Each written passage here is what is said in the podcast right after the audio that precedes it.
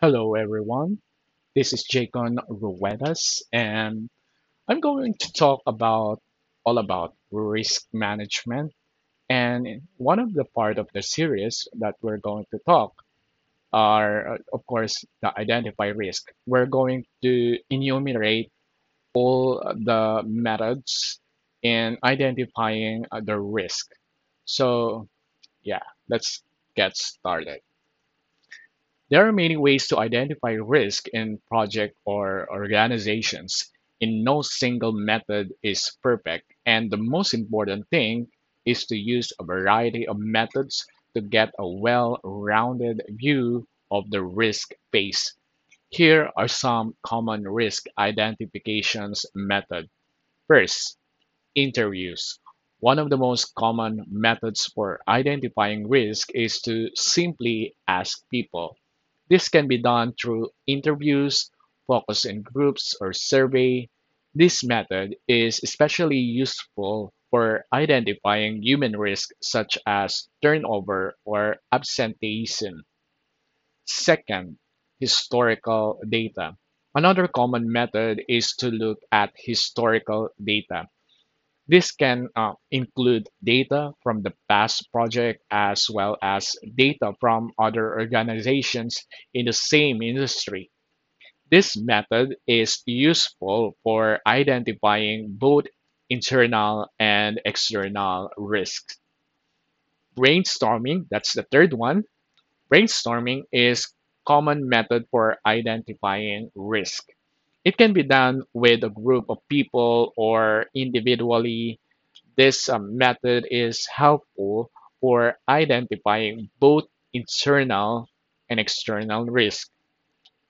Fourth, um, we call we- we're going to call this Delphi um, techniques.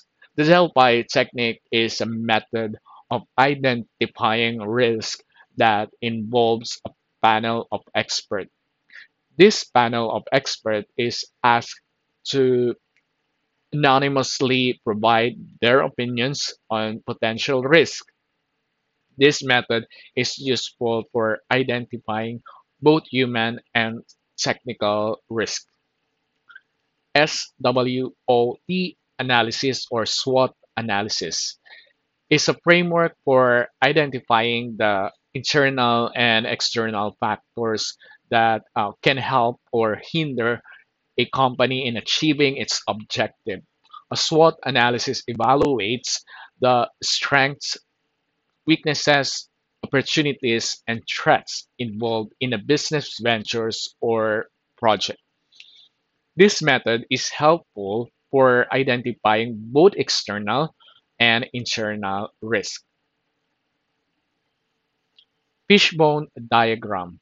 A cause of fish effect diagram is tool to use to identify the risk. It is also known as a fishbone uh, diagram or Ishikawa diagram. This uh, diagram shows the potential causes of the problem. This method is helpful for identifying both human and technical risk. For example, the following fishbone diagram shows which factors lead to the risk or delayed orders. So that's for uh, this episode. I hope uh, you learn a lot for identifying risk. So this is just one of the methods. So stay with me on the next episode.